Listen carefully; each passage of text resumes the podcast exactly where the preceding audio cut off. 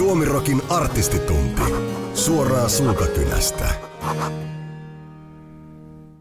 SuomiRokin artistitunnin vieraana on tällä kertaa Apulanta-yhtyeen Toni Virtanen. Eiköhän mennä suoraan asiaan. Anna palaa. Hyvä. Eli aloitetaan tuosta kokoonpanon muutoksista. Eli teillekin kun kumminkin 91 on lähtenyt homma liikkeelle, niin kuin monella muullakin bändillä, niin harvalla se ihan alkuperäisessä kokoonpanossa pysyy. Miten nämä jäsenten vaihtumiset on muuttanut teitä? Esimerkiksi varmaan silloin, kun Lautalan Antti lähti, niin silloin alkoi viimeistään hahmottua se suunta, mihin haluatte bändiä viedä. Joo, kyllä se aina orkesteria muuttaa paljonkin ja sitä dynamiikkaa, mikä siinä on, se kun ihmiset vaihtuu. Ja siinä on, nyt olen tullut huomaamaan, että siinä on tämmöisiä jaksoja. Että siinä on ensin sellainen honeymoon-tyyppinen jakso, milloin kaikki on hienoa. Ja vähän niin kuin, se tuntuu vähän uudelta se saman musan soittaminen, tiedätkö, aina kun jengiä vaihtuu. Ja sitten se antaa aika paljon, kun ihmiset muuttaa. Vaikka toisaalta se on myös raskasta, kun ei se ole helppoa. Mutta anyway, siellä ihan alussa niin nimenomaan se Lautala oli vähän semmoinen, kyllä me koettiin hänet pikkusen semmoisena jarruna siinä bändissä. Antti oli aika flegmaattinen dude ja hänellä oli hyvin jyrkät omat näkemykset. Mutta sitten se oli kaikille kyllä helpotus, kun se sitten päättyi se hänen taipaleensa. Sitten päästiin tekemään vahvemmin sitä, mitä oltiin tehtykin. Tai oikeastaan mä koen sen itse silleen, että mun oli hirveän helppo ns. Astua siihen ruoriin sitten niin kuin vielä selkeämmin. Antin kanssa oli kuitenkin silleen, että meillä oli splitattu se laulajan tontti ja vähän se biisin kirjoittajan tonttikin. Mutta sitten tuosta pystyy ottaa itse paljon enemmän sellaista vastuuta ja niin kuin roolia. Et se oli mun mielestä selkeyttävä ratkaisu kyllä. Ja tunsit, että muut jäsenet oli sitten niin kuin sun takana siinä? Kyllä mä koen ehdottomasti, että muu jengi oli meikän kelkassa. Toki se aina, mä oon miettinyt ton asian silleen, että se maksaa aina sen verran faneja, semmoinen jäsenmuutos, kuin että minkä kokoinen blokki bändistä lähtee. Antin myötä varmaan meni kolmasosa faneista. Ja oikeastaan meillä meni vähän se kosketus koko siihen punkskeneen. Ne oli Antin kavereita ne punkkarit, ketkä keikkoja järjesteli. Niin ei meistä oikein enää sinne asiaa ollut. Et se kyllä kykähti se punkkiskenen homma, mutta toisaalta se ei sinänsä haitannut, koska meillä alkoi itsellä sitten taas silloin olla sellainen fiilis, että me haluttaisiin olla sellainen ns. Niin kuin oikea bändi, joka käy oikeissa mestoissa. Ja se oli tuolla levyyhtiössä muutenkin hyvin kantava visio. Ei haluttu jäädä pelkästään pyöriin sinne niin kuin puran ämpäriin, vaikka se oli hieno ämpäri ja se oli tosi kivaa, hyvää jengiä ja hieno skene eikä siinä. Mutta kaikki halusivat koko ajan, että asioita pitää viedä eteenpäin. Ja se oli Tiaisen Arskan, eli se meidän levyyhtiön bossin sellainen kantava ajatus, että bändit voisi kasvaa oikeasti niin isoksi, ettei muut ole. Ja siinä oli myös sillä kaunis ajatus, että me pystytään tuomaan tavallaan uusi ideologia siihen ikään kuin valtakunnan tasolle, että miten sitä musaa tehdään. Että ei se tarvitse aina olla niin kuin megakorporaatiovetosta sohimista, mitä se nyt etenkin silloin oli, tosi pahastikin. Ei sillä, etteikö se nykyään olisi. Mutta meillä oli vähän niin kuin ideologinen missio. Sitä ei voinut toteuttaa pelkästään siellä punk-piireissä, kun ne oli vähän niin kuin kuitenkin käännytettyjä jo valmiiksi. Niin siksi piti kasvaa. Antin jälkeen oli helppo lähteä sitten sille uralle. No sitten kasvoitte tosiaankin ja jos nyt tietenkin varmaan Alkuperäinen basisti lähti ihan siitä syystä, että asuu toisessa maassa, mutta Temonen oli sitten pidempään, 93 vuodesta 2004, eli 10 vuotta. Siinä varmaan oli jo sitten hänen vaihdoksensa myötä, niin no ei mitään ongelmia, mutta kyllähän varmaan 10 vuotta, aina 10 vuotta kumminkin. Oo, no, ja sehän on sellainen, se on kuitenkin se Temosen aika, eli niin sanottu klassiset lainat.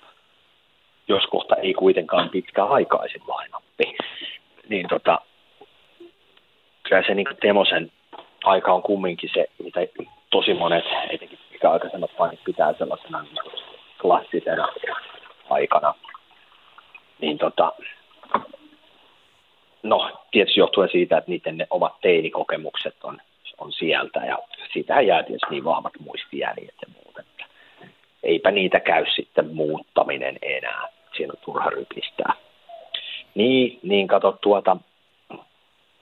se oli oikeastaan siitä, sitähän me paljon mietittiin, koska ne ongelmat, mitä nyt on muun muassa tuossa meidän kirjassa käsitelty aika paljonkin, niin ne sitten kärjistyi, ja ne oli kyllä ihan molemminpuolisia sillä, että Tuukalla oli ne omat ambitionsa tuolla liikkuvan kuvan taiteen puolella, ja me sitten taas me oltaisiin vielä haluttu puskea bändistä enemmän tehoja irti.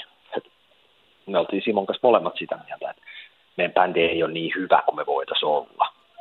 Ja toi musa ansaitsisi parempaa kuin mitä me nyt sinne tarjotaan. Niin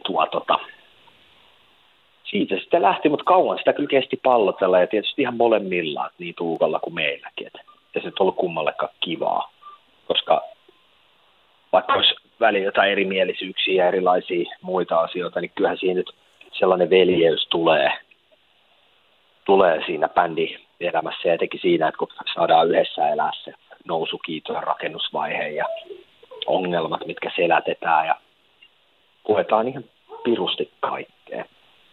Niin onhan se aikamoista. Mutta faneillehan se oli kans ihan hirveä tilanne, kun niiden se semmoinen niin kuin rakennettu ikään kuin kuvio sitten romautettiin. Mutta siitäkin noustiin. Niin, ja kyllä kuin ennen. Kyllä se Sami Lehtisen eli Partasamikin kanssa toimi. Hänhän, niin kuin tuossa sanoit, että ei ollut pisin tuo Temosen rooli. Samihan soitti pidempään itse asiassa bändissä. Joo, siis Jöndeksikin kutsuttu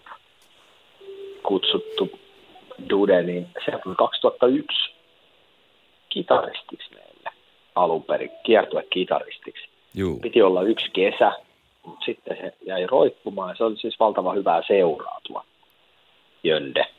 Niin sitten se oli siinä yhtäkkiä ollutkin jo 01, 2, 3, 4, niin saattiin pergaatti, ja sehän oli alun perin siis oikeasti fasisti muutenkin, ja sitten kiinnitettiin hänet sitten siihen Temosen saappaisiin.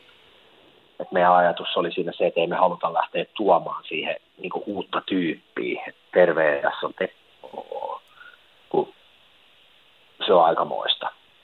Sitten jatkettiin 3 muskettisoturilla. Ja minusta aika onnistuneet. Kyllä siinä oli kaikenlaista siihen aikaan. Mä olen itse asiassa onnellinen, että silloin Temosen vaihdoksen aikana ei ollut somea. Kun kommunikaatio oli silloin kumminkin semmoista ikään kuin, message board-tyyppistä tuolla verkossakin. Se oli aika paljon sellaista, ja kyllä sielläkin kuraa tuli tietysti, ja tuossa jengi oli aika huonona ja osina tuosta. Joo, voisin kyllä kuvitella, että minkälaista se, jos olisi ollut somea. Siellä oli peikkotytöt, oli huono, että jos se olisi ollut somea, niin joka päivitys olisi ollut pelkästään sitä, että tämä on paskaa, että näin ei voi olla. Niin, joo, mutta onneksi ei ole. Niin. Siitä sitten kuitenkin noustiin, ja oli hitsin hyvä, että meidän paras levymme, tai yksi niistä parhaista, eli Kiila tuli just sitten tämän jälkeen. Ja siinä oli myös yksi kantava syy, miksi me uskallettiin tehdä se miehistön vaihdos, niin nimenomaan toi, että kun me oltiin koko syksy ja edeltävä kesä työstetty sitten Kiilaa, duunattu biisejä, ja se oli käytännössä valmis. Tuukkahan ei ollut käynytkään siellä studiossa, kun se teki jotain Antimakkoisarjaa vai mä en muista mitä. Ei sillä ollut aikaa sitten tulla meidän kanssa soittelemaan. Vaan niin kuin tiedettiin, että on ihan järjettömän hyvä lätty. Ei me voida niin kuin jatkaa tuommoisella miehistöllä, jos meillä on näin hyvää musaa. Se oli niin kuin oikeastaan se kurssi, mikä katkaisi asiaa siellä. Mutta ei. Tollaisen sitten meni ja hyvän musan kautta, niin siitä se lähti. Ja mä väitän itse, että se oli vasta Kiilan jälkeen, kun Apulauta oikeasti niin kuin breikkasi isolle yleisölle. Et siihen asti oltiin edelleen oltu se niin kuin 95/5. Eli 95% ihmisistä ei pidä tai ei tiedä. 5% tikkaa ihan sikana. Mutta sitten se lähti se prossa niin kuin rajusti muuttumaan. Et sen jälkeen tuli koko kansan tähän. No kyllä mä väittäisin jo, että siinä tuli sellainen. Jos kohta en pidä ajattaisi siis niin kuin koko kansan bändi termistä, mutta jos nyt sitä joutuu käyttämään, niin käytetään. Joo. Ja nyt 6 vuotta sitten on ollut tämä viimeisin kokoonpano, eli Ville Mäkinen sitten otti Sami Lehtisen paikan ja myös sitten teillä kiertue kitaristina on Pauli, mikä hänen sukunimi on? Hauta-aho. Joo. Kyllä. Ja Pauli on tuossa nyt ollut kyllä jo tosi kauan hänkin. 5 vuotta. Niin ajattelin, sekin on tosi kauan. Tai toi tuntuu, niin kuin, jos se olisi ollut vaikka vuodesta 1995 vuoteen 2000, niin siinä olisi kerinyt tapahtua ihan järjettömiä asioita niin kuin bändin sisäisessä maailmassa. Mutta nyt kun tämä on tällaista, niin ei siinä olisi saatana tehty yhtään levyä. Pari EPT, vähän skideä ja pidetty taukoa. Niin, en tiedä. Mutta joo, mä en pidä noita niin kuin lisäsoittajia varsinaisina niin kuin kokoonpanomuutoksina. Ne on elementtejä, mitä voi tulla ja voi mennä. Että ne ei ole sellaisia niin kuin kiveä hakattuja, mutta mäkin ne on nyt niin kuin kumminkin ihan vakiojäsen. Joo. Ja meillä on sellainen niin sanottu juliste tekee rajan. Eli sitten kun on dude, mikä on julisteessa, niin sitten tiedetään, että toi on niin kuin bändissä. Mutta nykyään on sillä, että me ollaan Simon kanssa puhuttu pitkään niin kuin punk-duosta. Et tavallaan Apulauta pärjäisi niin kuin duonakin. Tarvitaan me jotain lisäsoittajia keikaille. Tämä ei ole mitenkään, en halveenraa Mäkistä, itse asiassa hän on ollut hyvin arvokas lisä tuohon ja tuonut sellaisen, niin kuin, kun se on niin erilainen musiikillisesti kuin mikään aikaisempi näissä orkesterin vakijäsen. Niin Ville on ollut kyllä tosi arvokas siinä mielessä ja niin kuin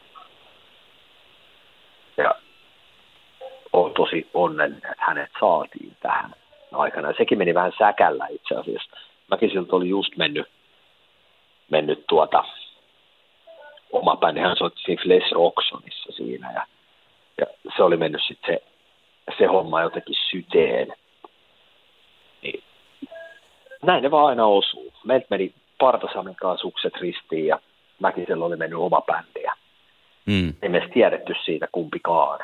Sitten vaan soitin sinne, että me oltiin kavereita taas jo pitkän ajan takaa, koska Mäkinenhän on soittanut muun muassa Apulauta yhtyeen Plastic-albumilla, joka ilmestyi siis 2000 tehty. Siellä jo. Ja ekan kerran soittanut Apiksen riveissä vuonna 2000. Niin tuttu mies. Kyllä. Tunnettiin pitkän ajan takaa jo, niin oli sitten helppo tällainen lähteä lähestymään. Sivusitkin tuossa jo viimeisintä LPtä, eli 2015. Eli siitä alkaa jonkun verran olla aikaa, kunnes siitä tuli totta kanto. Tai sitä nimeä se kantoa. Ja tietenkin uutta musiikkia on tullut. EP Make Metal Great Again tuli viime vuonna. Milloin tässä voitaisiin sitten LPtä odottaa? No nyt on vähän sellainen homma. Mä en ole hirveän innostunut nyt LP-levyjen tekemisestä. Ja sit pitäisi olla. Mulla ei nyt ole kiksejä sellaiseen, niin kuin kymmenen kappaleen kokonaisuuden raapimiseen. Onko se vähän nykyajan trendikin sitten? Niin kuin... Se voi olla, mutta mä en oikein tiedä, kun mähän en ole millään lailla mikään niin kuin nykyajan tuote.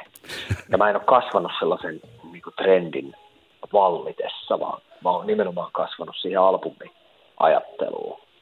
Mutta mä en vaan nyt ole saanut siitä. Se on hieno taidemuoto, ne on tosi hienoja sellaiset. Se on oikeasti mietitty ja rakennettu 10 biisi, tai kuinka monta niitä sitten on, 7, sama se mulla. Mutta sellainen niin kuin taiteellinen kaari, tarinallinen kaari, niin se on tosi hienoa, jos sellainen on. Mutta mulla ei vaan ole nyt lähtenyt sellaista. Toisaalta sitten taas mä oon digannut hitosti tuosta EP-ajattelusta. Ja pitääpä muistaa, että ihan aluksihan se meidän nimenomaan tavoite niin kuin muoto oli EP. Et silloin Ysärin alkupuolella niin se oli nimenomaan, mitä punk-bändit teki, oli EP:itä. Ja se on, siinä mielessä ympyrä on vähän sulkeutunut. Että jotenkin tuollaan 3-4 biisin terävä kärki, niin se on niin erilainen juttu. Kato, kun 13 levyä tehneenä, niin kuin pitkä soittoa, niin kyllä tuo EP haastaa ihan eri lailla miettimään sitä, niin kuin, että mistä tämä kertoo. Ja ne voi mun mielestä olla jopa vielä temaattisempia kuin albumit, koska harva teema kestää 10 biisiä, eli jotain 3 varttia tai reilu puolta tuntia kumminkin, mutta 3 biisiä voi kestää iisisti tai 4, niin se on vähän erilainen. Se on vaan kuin lyhyt elokuva ja tuollaisen täyspitkän ero, että lyhärissä pystyy ehkä käsittelemään vähän toisenlaisia teemoja ja niin kuin ottamaan toisenlailla kantaa kuin pitkässä leffassa, niin mä koen, että tämä on nyt vaan tämmöinen albumiton vaihe. Ja tämä on ihan vaan taiteellista kasvua.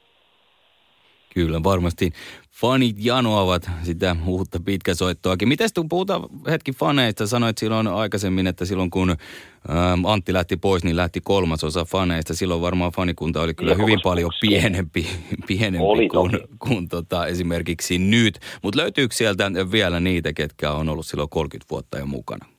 Niin käy vieläkin keikoilla?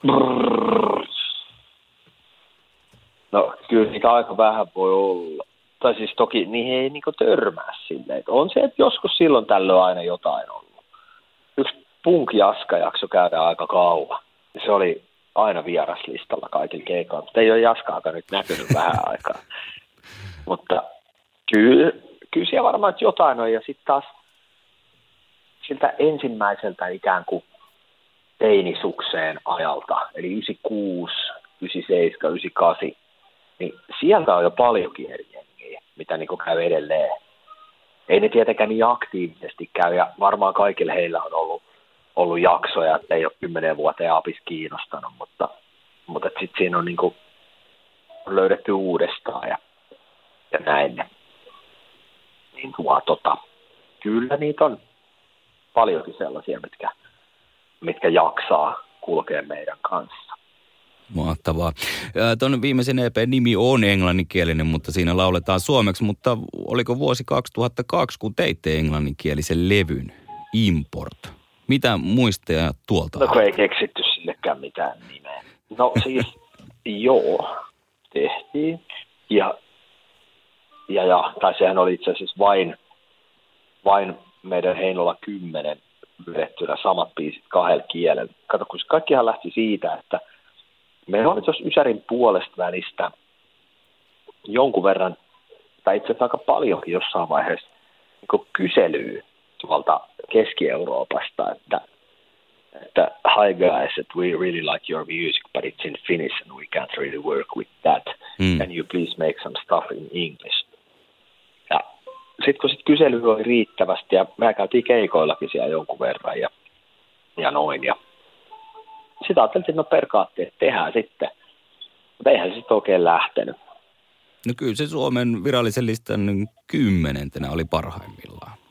Mutta sitten, mutta ilmeisesti tarkoitat lähtenyt siis tuolla Keski-Euroopassa. Lähtenyt kansainvälisesti. Ei se ollut koskaan tarkoitus, siis mun ajatus oli, että sitä ei olisi saanut täällä julkaistakaan, mutta ilmeisesti siinä oli sitten levyyhtiön niin sanotut taloudelliset syyt pakotti sen julkaisemaan, että koitetaan rikuupata vähän kustannuksia, kun ei se kuitenkaan ilmasta ollut painaa niitä ja niitä levyjä ja tehdä, ja sitten toisaalta se ulkomaan rundaaminen on ihan järjettömän kallista, jos ei yleisömäärät ole mitään niin kuin huikeita, niin kuin ei todellakaan ollut. Ne oli ihan pieniä räkälöitä, missä siellä joutui veivailemaan. Harmittiko se, että se ei niin sanotusti ottanut sitä tuulta? Sanotaanko nyt näin, että efforttiin nähden, mitä me siihen nähtiin, niin sehän meni tosi hyvinkin. Koska eihän me siis tehty sille ikinä mitään sille asialle. Tehtiinhän me ne musat, joo, mutta sitä olisi pitänyt sitä niin kuin pakettiauton rundaamista tehdä ihan eri levelillä. Ja se olisi, mun näkemykseni on se, että se olisi pitänyt koko Suomen toiminta laittaa niin kuin jumiin ja keskittyä muutama vuosi ihan pelkästään niin kuin siihen ulkikseen, jos se olisi halunnut, että se olisi oikeasti lähtenyt. Mm. Kun ei sitä nyt maailmaa ei voi vallottaa tuolla vasurilla. Et kun tämä on oikeasti ihan täyspäiväistä hommaa pyörittää tällaista suomenkielistä rockbändiä, varsinkin niin kuin tavallaan liigatasolla. Niin. Kyllä siinä aika hitosti oli kädet täynnä sitä hommaa. No niin kuin kummaskin suunnassa. Ja sitten taas kun ehkä se oma effortin puute sitten vähän välittyi sinne yhteistyökumppaneillekin, että jos ei bändi itse tee koko aikaa täysillä, niin miksipä ne sitten tekisi ne muutkaan. Ja kyllä se jää kuitenkin viitseliäisyyden ja panostuksen puutteeseen. Toki en mä tiedä, olisiko materiaalika kantanut, mutta kyllähän ne nyt niinku hyvältä se ainakin meikään korvaa kuulostaa. No siis, joo, eihän se nyt sama ole. Siellä on niinku osa ihan käyttistä ja ehkä se olisi vaan pitänyt hinkata vähän enemmän vielä ja tuunaa niitä, niinku treenata se ikään kuin matsku paremmin suuhus sopivaksi, mutta joo, se oli sellaista. Joo. Sitten, no en tiedä aikakausi, mutta ainakin uudenlainen meininki alkoi sitten, kun levyyhtiö nimeltä Levyyhtiö lopetti toimintansa ja sitten 2008 ja siitä asti olette sitten omakustanteena julkaisseet levyjä. Miten, oliko teillä mielessäkään, että olisi mennyt jollekin majorille tekemään levyä Suomessa vai? Eikä me oltiin paniikissa siinä, että mitä me tehdään. Ja käytiin muutamia keskusteluja, vähän niin kuin tunnustelevia, että miten tämä nyt niin kuin onko se mitään jalkaa. Mutta kyllä se hyvin, hyvin pikaisesti tuli sitten itselle kristallisoitu, että kyllä meidän ainoa tie on sitten jatkaa itsekseen. Ei se siitä, ja ei se myöskään olisi voinut olla vaihtoehto, mutta olisi menty jollekin toiselle pienlevyyhtiölle. Ei Suomessa ole sellaista leiveliä toista kuin mitä Arskan levyyhtiö oli. Et se on niin omanlaisensa. Ja ei me haluttu sitten sellaiseen, että siellä on joku musareiska, mikä on tosi innostunut musasta, ja sillä on 12 bändiä, ja sitten se niitä yksinään siellä suhailee vähän tällain ja tollain. Vaan me kaivattiin kuitenkin sitä omistautumista ja muuta. Ja eipä sitä oikeastaan saa sillä tasolla muuta kuin itse tekemällä. Näinhän se on. Eikä ole varmaan sitten kaduttanut tuo ratkaisu. No ei. Et onhan se tietysti, moni asia olisi varmasti helpompaa ja järkevämpää, jos olisi mennyt johonkin. Mutta sitten toisaalta, kun näin jääräpäinen juntti kun on, niin mitäpä siitä. Ja punk-bändistä on jossakin sitten kohtaa myös tullut asuntosijoittajayhtiö. Tai Apulanta-yhtiö ei harrasta, vaan tekee sitä ihan liiketoimintana asuntosijoittamista. Miten tällainen idea lähti liikkeelle? No sanotaan nyt näin, että onnistuessaan rockibändihän tuottaa aika hyvin rahaa. Mutta eihän se nyt sitten kuitenkaan, ei se nyt mikään kultakaivos sinänsä ole. Mutta että jos sitä niinku haluaisi, että elämässään niinku, niin, no tämähän ei varsinaisesti eläkekassaa kerrytä tai tämmöistä taiteilijan eläkettä. niin sanotusti. Niin jotain se pitää sitten olla sellaista, että sit kun tämä ei enää kanna, niin me ollaan koetettu vaan seivata tämä homma sillä, että lapsille jäisi jotain sitten tästä muuta kuin vanhoja kitaroita ja isän rikkinäiset housut. No, eiköhän siitä jotakin jää. Mihin se rahat, niin kun, tämä olen aina miettinyt, kun jengi kitisee, että tämä ei ole vittu punket, se. Niin, toki voihan siihen ostaa sitten jotain autoja ja ajaa ne uima-altaaseen, mutta onko se niin kuin punk? Ja varsinkin tällaisessa mielipideilmastossa, pitäisi olla helvetin ekologinen tai muuta, niin mihin ne ikään kuin paalut sitten pitäisi laittaa? Voihan niitä jakaa pois, mutta millä helvetin sitä sitten eletään? Ja sitten ollaan taas seuraavassa vaiheessa käsi yhteiskunnan taskussa, että antakaa meille rahaa, kun meillä ei ole millä elää. Jos tässä niin koettaisiin itse säästää oman vanhuuden elatuksensa, niin johonkin vittu ne rahat vaan täytyy laittaa, kun ei ne voi niinku... Se on just näin. Niin, saatana. Mutta sitten oikein mua on naurattanut eniten, että jos saa nyt valittaa tästä, niin ainoat, keitä toi tuntuu niinku häiritsevän, niin ne on tämmöiset niinkun satana keski-ikäiset plus niin 40-50 päälle olevat sellaiset vähän hamppiintuneet äijät, mitkä kitisee siitä, että tämä ei ole niinku oikein punk tai tämmöistä on punk nykyään. Niin vitun 50-set saatana, mitä te siellä kitisette? Tehän olette varmaan niin perkeleen anarkisteja kaikki. Niin, toi mua niinku vituttaa, miten se voi olla mahdollista, että se niinku vanhoja ihmisiä kiusaa, mitä joku toinen tekee. Tällaista sen välillä on. Mutta nyt ehkä mikä enemmän ihmisiä vielä kiukuttaa on tietenkin koronavirus ja sen takia perutut keikat. Teilläkin oli kiertue käynnissä, joka keskeytyy. Onko nyt niin, että New Metal is Great Again -kiertue on siirretty vai onko se nyt kokonaan peruttu?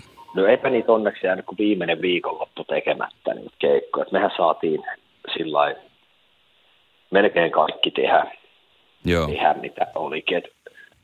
Et yksi asia, mitä minä mietin, mitä kukaan nyt ei vielä julkisuudessa ole hirveästi pallotellut, enkä halua sinänsä viedä, että se on paniikkiä, mutta kyllä mä mietin sitä, että mitä tuon kesän kanssa käy.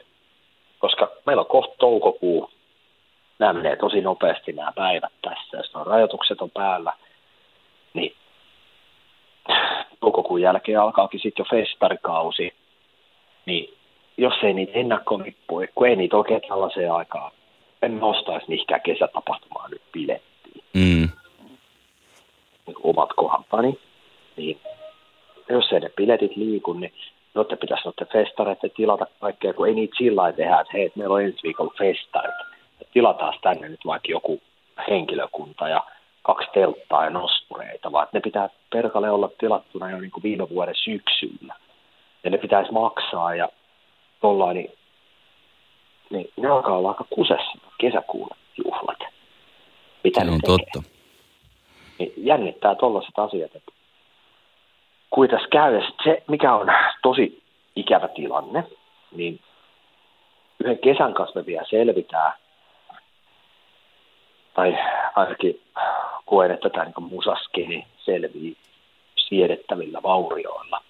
Mutta se, että sit jos toi venyy ja noita niin kuin soittopaikkoja, mitä ei ole enää muutenkaan paljon, niin jos niitä rupeaa kyykähtelemään konkkaan, niin kohta meillä ei ole enää kellään mitään mestoja, missä niin kuin ammattia harjoitetaan.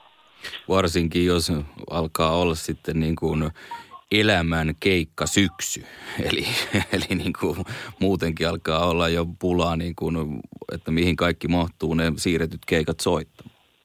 No sekin on vielä. Tuossa tulee aikamoinen tuosta syksystä, jos se noikseen menee. Mutta onko sitten enää mestoja, missä niinku raapia? Et tässä vähän lähtisin haastamaan tuota valtiovaltaa, että itse asiassa toi on aika iso business kumminkin tämä musabisnes. Et ei se ole sellaista puuhastelua, kun se jotenkin tuntuu, että julkinen valta siihen monesti suhtautuu, että se nähdään sellaisena, niin kuin, että tämä nyt on tämmöistä harrastelua ja puuhastelua. Kyllä tuo on ihan oikeasti aika isoa toimintaa ja se tarvii myös jeesiä. Et siinä missä niin kuin joku megatelakka tarvii koronatukea, niin soittoruokalat ja musa-alakin tarvisi. Kyllä varmasti. Ja myös Voice of Finlandin livet on nyt tältä keväältä siirretty syksyksi. Siellä on ollut Sipen kanssa tähtivalmentajana. No niin. Minkälaista on ohjelmaa tehdä bändikaverin kanssa? Sä oot aikaisemmin ollut siellä yksin. No vähän se on sellainen, että mä oon vähän sellainen diktaattori, että mun on hirveän vaikea niin kuin luopua siitä tilasta. Mutta mun mielestä se on onnistunut kohtuullisen hyvin siihen nähden, miten niin kuin mulkku meikäkin on noissa asioissa. Niin sit vaan niin kuin vanhasta tottumuksesta lähtee niin kuin ottaa sitä ikään kuin omaa tuolia haltuun, tiedätkö? Että kun se vuoro tulee, jotain sanoo, kauhean määrä kameroita ja ihmisiä, niin se niin kuin vaistolla alkaa niin kuin itse pajattaa, kuin mun tarvitsisi jotenkin liidata se. Niin se henkisen tilan muuttaminen siihen, että siinä onkin meidän saippi, joka on niin kuin erittäinkin hyvä Horina Veikko itsessäänkin, niin se, että istunpa tässä vaan rennosti ja annan Simon horista, niin se on niin kuin, se on tuottanut kyllä alkuunsa vaikeuksiin, mutta mun mielestäni se, mitä nyt on telkkarista nähty, niin musta meillä on aika hyvä tollainen tuplasupliikki. Kyllä. Hardwell-keikat varmaan teillekin oli sellainen eräänlainen kohokohta uralla. Reilu vuosi sitten järjestettiin, niitä pari kappaletta oli. Mites tosta, minkälainen olisi sitten seuraava steppi? Onko se Olympiastadioni vai pystyykö enää tuosta menemään isommaksi? En oikein tiedä. Katsotaan näitä nyt. Se on vähän sellainen, että mä en tiedä. Mä oon jotenkin itse hirveän sillain. Mä ressaan tollasia. Mulla on vaan niinku puolen vuoden kauhean stressi. Tai itse asiassa vuoden hirveä stressi. Sitten siitä ei pysty edes nauttimaan siitä yhtään sitä, mitä siellä tapahtuu. Ja sitten kun meikällä on noita tosi tyhmiä visioita, että täällä pitää olla nyt 24-metrinen taistelumustekkala tuo katossa, millä on lasertykit lonkeroissa. Nyt se maksaa niin kuin omakotitalon verran ja siitä ei edes jengi tajuu. Niin tollain, mutta kuitenkin se vaatii itseltä hirveästi, kun siinä on sellainen, vaikka meillähän ei ole sellaista koreografiaa, että tässä jalka laitetaan tonne, mutta siinä on hitosti muistettavaa, että missä tapahtuu mitäkin. Niin siinä on niin sellaisessa suoritusmentaliteetissä, että siinä ei pääse ihan sellaiseen niin kuin samanlaiseen niin sanottuun vapautuneeseen roiskintaan, mitä jossain pikkukeikoilla, mutta sitten tämän sanottuani, niin onhan se nyt aina sitten tietysti hienoa visioida tommosia, mitä olisi halunnut tehdä silloin kun Diollakin oli lohikäärmeet lavalla. Mutta sanot, että ei niistä pysty vieläkään fiilistelemään, eikö ne kumminkin ole tuottanut sitten hyviä muistoja? No, on hieno oikein. Totta kai ne on hienoja. Käystä olisi kaikkea spesiaalispektaakkeliä, niin onhan sitä nyt hieno tehdä. Ei sitä voi kukaan. Oltiin suuresti. Mua vaan niinku ressaa se. Siis ne on tosi stressaavia. Ne rakennussuunnittelu ja sellainen niinku lipunmyyntivaihe etenkin. Kun sekin, että niin, siinä on ihan sikana pitäisi myyä lippuja. Koska siinä on eka ilta maksaa espoolaisen kivitalon verran tehdä. Ja se on tosi paljon rahaa. Ja sitten kun se on kaikki miinusta siinä vaiheessa, kun sinne on sitten ne biletit myyty, niin kyllä se jännittää oikeasti, kun siihen joutuu niin ottaa velkaa, että se pystyy tekemään. Niin ei meillä ole ketään, kuka sen maksaisi. Tiedätkö, kun meillä ei ole. On olemassa organisaatioita, jotka rahoittaa tuommoisia, mutta mistähän meillekin saataisiin. Niin tämänkin takia se on ihan hyvä, että meillä on vaikka siellä jossain sitä rahaa sitten jemmassa. Tai ei sitä ole jemmassa, mutta niin kuin, no, anyway, niin se, että sit, kun siinä painaa miinusta monta sataa tonnia, niin kyllä se jännittää. Ja jos lippu menee, miten menee, että siinä kestää kestää 3 kuukautta myyä ne biletit, kun eihän ne nykyään mene sillä lailla niin kuin minuutissa. Se on vähän sitä vanhaa doktriinia se. Totta. Niin silloin kun suomalaisten bändien areenakeikkailu oli uusi ilmiö, niin kukaan ei ollut sellaista tehnyt, niin nehän meni aina niin kuin chip-chap vaan. Mutta ei ne nykyään sillä lailla, ne menee kyllä, mutta jengi on niin paljon tottuneempaa siihen, että ne ei sillä lailla mene kuin mikäkin ahvenparvi. Niin. Näin se on. Kiitoksia Toni Virtanen. SuomiRokin artistituntiin kuuluu myös biisien valinta, joita artisti on 5 kappaletta valinnut omasta tuotannostaan. Ja seuraavaksi kuullaan Toni Virtasen kappalevalinnat. Hiekka-kappalehan on äärettömän semmoinen brutaali soundimaisemaltaan, varsinkin alussa. Ja siitä taisi joku aikansa lehti luonnehti sitä tönkköriffiksi. Ja tavallaan se on vähän tönkkösuolattu. Se on semmoisella ikään kuin kitarasyntsalla. Mä en edes tiedä, mikä se on, että mistä tuo ääni johtuu, että tuosta tulee tuommoinen. Mutta se on aika hieno soundi se. Ja kappalehan syntyi sillä, että mä olin noihin aikoihin löytänyt elämääni tämän kasarihevi tämmöisen niin kuin uuden tulemisen, koska oli tietysti sitä kuunnellut jo silloin aikanaan, koska Jonnethan ei muista eikä tietysti ole elänytkään silloin, kun Vaspikin oli tämmöinen niin kuin listabändi. Niin meikähän dikkaili jo silloin, mutta sitten tuossa tuli kaikki thrashit ja punkit ja doomit ja sitten tuli vähän brittipoppia ja groovea ja nu-metallia. Mutta sitten alkoi elämässä olla taas, kun oli jo vähän niin kuin 25 ikävuoden pintaan, niin sitten alkoi tulla ikään kuin uutta tilaa kuunnella noita niin kuin jo periaatteessa taakse jääneitä bändejä. Ja sieltä löytyi sitten nämä kasarihevi-asiat ja innostuin niistä. Ja samanaikaisesti sitten taas tykkäsin kauheasti räplätä kaikkia tämmöisiä kitaraefektilaitteita ja erästä pöntöstä, eli niin sanotusta lain 6 filtermodellerista löytyi toi soundi. Ja se ei soi kaikilla ikään kuin lähtösoundille, eli siinä pitää olla tietyt settingsit tuossa styrkkarissa ja kitsuun pitää soittaa hyvin sellaisella tietynlaisella otteella. Niin sitten sen saa ikään kuin soimaan sen soundin. Niin. Sitten kävi sillä, että soundi kiinnosti. Siitä lähti tuommoinen, että mitenhän tästä saattaisi mahdollisimman niin kuin elektro-tönkkö, tuommoisen niin kuin jopa vähän Kraftwerk-henkisen niin kuin riffin.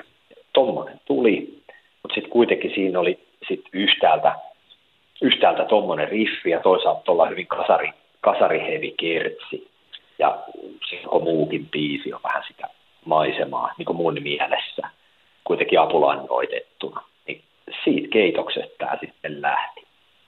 Mahtavaa. No, mitä nimeä kantaa herra Virtasen toinen kappale, joka esitellään? No nythän me voitaisiin ottaa... Tämähän on siis kappale, joka oli myöskin lista 1, mutta ei millään tavalla radiohitti. Siitä on musavideo, joka on itse asiassa... With all due respect, niin äärimmäisen epäsopiva tähän kappaleeseen, mutta sen halusi videotaiteilija Temonen tehdä, koska hänellä oli aina kaikki visioita, tehdään tämmöistä ja niistä ei hirveästi voinut niin kuin keskustella aikanaan, että sellainen tietty taiteellinen ehdottomuus oli monesti taiteilijan toimessa läsnä. Toki en voi olla... voi niinku kiistää, että se itsekin joskus vaikuttaa. Mutta anyway, niin kappalehan on erittäin hieno, massiivi teos nimeltänsä Hallaa kautta 008. Tai itse asiassa oikeammin 008 kautta Hallaa. Eli se ilmestyi sinkkuna nimellä Hallaa, sitten se albumilla oli numero 008 tai nimellä 008. Tommoinen biisi. Ja siinähän on kato tämmöinen kissa. Armo vuonna 1998 2008 Apulanta-orkesteri oli syvässä kriisissä ja siinä nimittäin vispattiin jo sellaista pataa, että pitäisikö heittää lusikat kuppiin, ettei tästä mitään tule, mutta että jotain pitäisi keksiä. Mutta kriiseistähän selvitään niin kuin aina kaikesta. Ja sitten kävi sillä lailla, että eräänä kesäiltana soittelin siinä. Mä olin silloin siis mutsin luona Heinolassa sen kesän asustelin, kun olin pistänyt koulun nippuun siinä alkuvuodesta. Mulla oli solukämppä Helsingissä silloin ja se meni se solu siitä reisille ja kämppäsin mutsilla. Soittelin siinä meidän pihalla vähän kitsua. Sitten tuli äärettömän hieno sellainen melodia, joka sopi niin kuin britkeksi. Tosi tunnelmallinen ja sellainen surumielinen ja kuitenkin jotenkin koen, että siinä oli jotain uutta ja jotain sitten taas semmoista niin kuin aikojen takaa tulevaa, mikä yleensä hyvissä melsuissa on. Ja eipä siinä samalta jaloilta läksin sitten äiskän Honda Civicillä ajelemaan Heinolan kirkonkylään, missä meidän Simo asui ja soitin Simolle, että tsekkaa tää on kova. Ja siitä sitten lähti ritkestä kappale. Mahtavaa. Se on hieno laulu. Ja itse asiassa Hallaa kappaleessa on maailman eniten, ja huomaa kaikista biiseistä maailman eniten stemmoittuva kertsi. Et sitä ei voi sitä kertsin melodiaa niin kuin kuunnella ilman, että siihen on ihmisen fyysinen pakko alkaa leivaa stemmaa. Ja siihen tulee myös äärettömän helpolla sellainen terssistemma. Se on hienoa se. Ja eikö tämä ole tältä levyltä, missä kaikki on periaatteessa vain numeroina, niin toinen kappale vaan, joka on siis ihan nimetty? Siinä on itse asiassa valitettavasti kolme kappaletta, joilla on nimi. Ja jostain syystä, mä kerronpa albumin taustaa sen verran. Siellä on siis tietenkin Teit meistä kauniin, eli 007. Sitten on Hallaa, 008. Sitten on Mextex Cowboy, joka ilmestyi ennen albumin ilmestymistään, tai esitettiin se siis Jyrki-ohjelman, nyt jo edesmenneen Jyrki-ohjelman Hit Challenge. Legendaarisen Jyrki-ohjelman. Kyllä.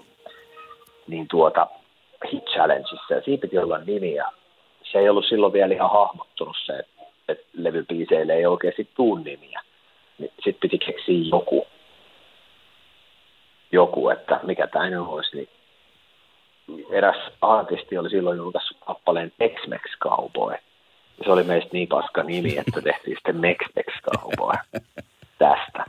Se oli sellainen sitten jostain erikoisesta syystä, mitä en pysty tänäkään päivänä ymmärtämään, niin jos katsot esimerkiksi Suomessa suosituinta musiikin suoratoistopalvelua ja googletat sieltä, vaikka haet sieltä Apulanta-yhtiön kappaleen 0010, niin siinä lukee 0010 kautta kaupungissa. Mutta en minä ole sille koskaan tollaista. Ja mä en tajua, miksi tommonen saatanan nimi siellä on. Tai sitten se voi olla, että se on kato tällainen, kun joihinkin CD-sinkkuihin piti siihen metadataan pistää joku sellainen niin kuin nimi. Ja sitten kun tota sitten jotakin on ehkä siitä on julkaistu joku tommonen promosinkku, en ole varma. Joo, piti ihan tehdä tämä sun sanoma haku, niin kyllä siellä näin lukee. Joo. Ja mä en ymmärrä, että miksi. Se on täysin käsittämätöntä. Ehkä se vielä joskus selviää. Entäs sitten Toni Virtanen kolmas kappale? No nyt mä haluaisin sitten tarjota tämmöisen herkkupalan, siis omasta mielestä herkkupalan. Ja tää ei todellakaan ole mikään, niin kun, nyt ei olla hittilaarilla, mutta ollaan erittäin hienon kappaleen äärellä. Ja se olisi Hiekka-albumilta semmoinen eeppinen merkkiteos kuin Valas. Ja miksi kyseinen kappale? Valas on kyseisen albumin hienoin kappale, jos kohta ei millään lailla hitiksi ole kirinytkään, eikä sitä kyllä millään lailla minään sinkkuna julkaistukaan koskaan. Fanittiikkaa tosi paljon. Siinä on omasta mielestäni erittäin upea kitara-alku. Ja jopa pitkäaikainen basistimme Partasami, joka ei missään vaiheessa tykännyt Apulannan musiikista yhtään, niin sekin sanoi, että toi on niin kuin hyvä kappale. Ja onkin.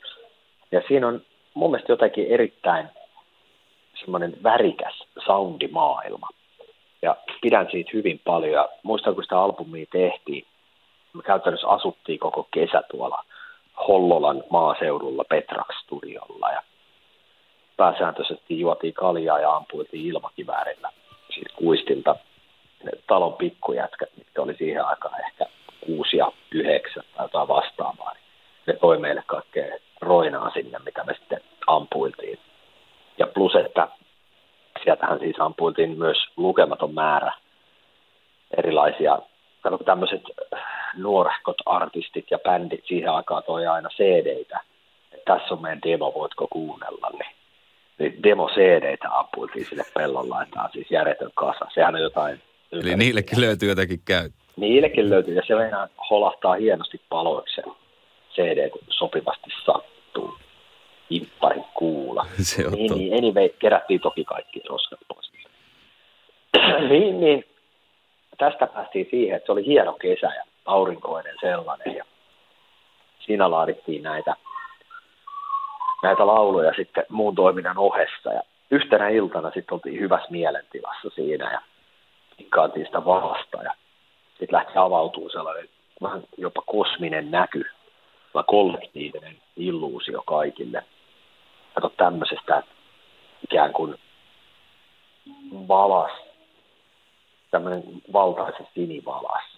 Ikään kuin maailmahan on tuhoutumassa ja sinivalas ikään kuin kohoaa sieltä palavan maapallon pyörteestä avaruuteen ja ikään kuin sellaisen hyvin värikkään avaruudellisen tähtikuvion siivittämänä lentää uuteen galaksiin. Ja tavallaan se Valaan lento avaruudessa on tämä kappaleen ikään kuin kantava teema. Ja sitten se, kun viimein sellainen sininen planeetta kaikesta tyhjyydestä alkaa hahmottua ja ikään kuin muodostua sen Valaan eteen, jonne se sitten laskeutuu. Niin se on kaunista se. Loistavaa. Ja sitten 4. kappale. No 4. kappaleeksi, pitäisikö me nyt taas kaivaa vähän hittivoimaa tähän väliin?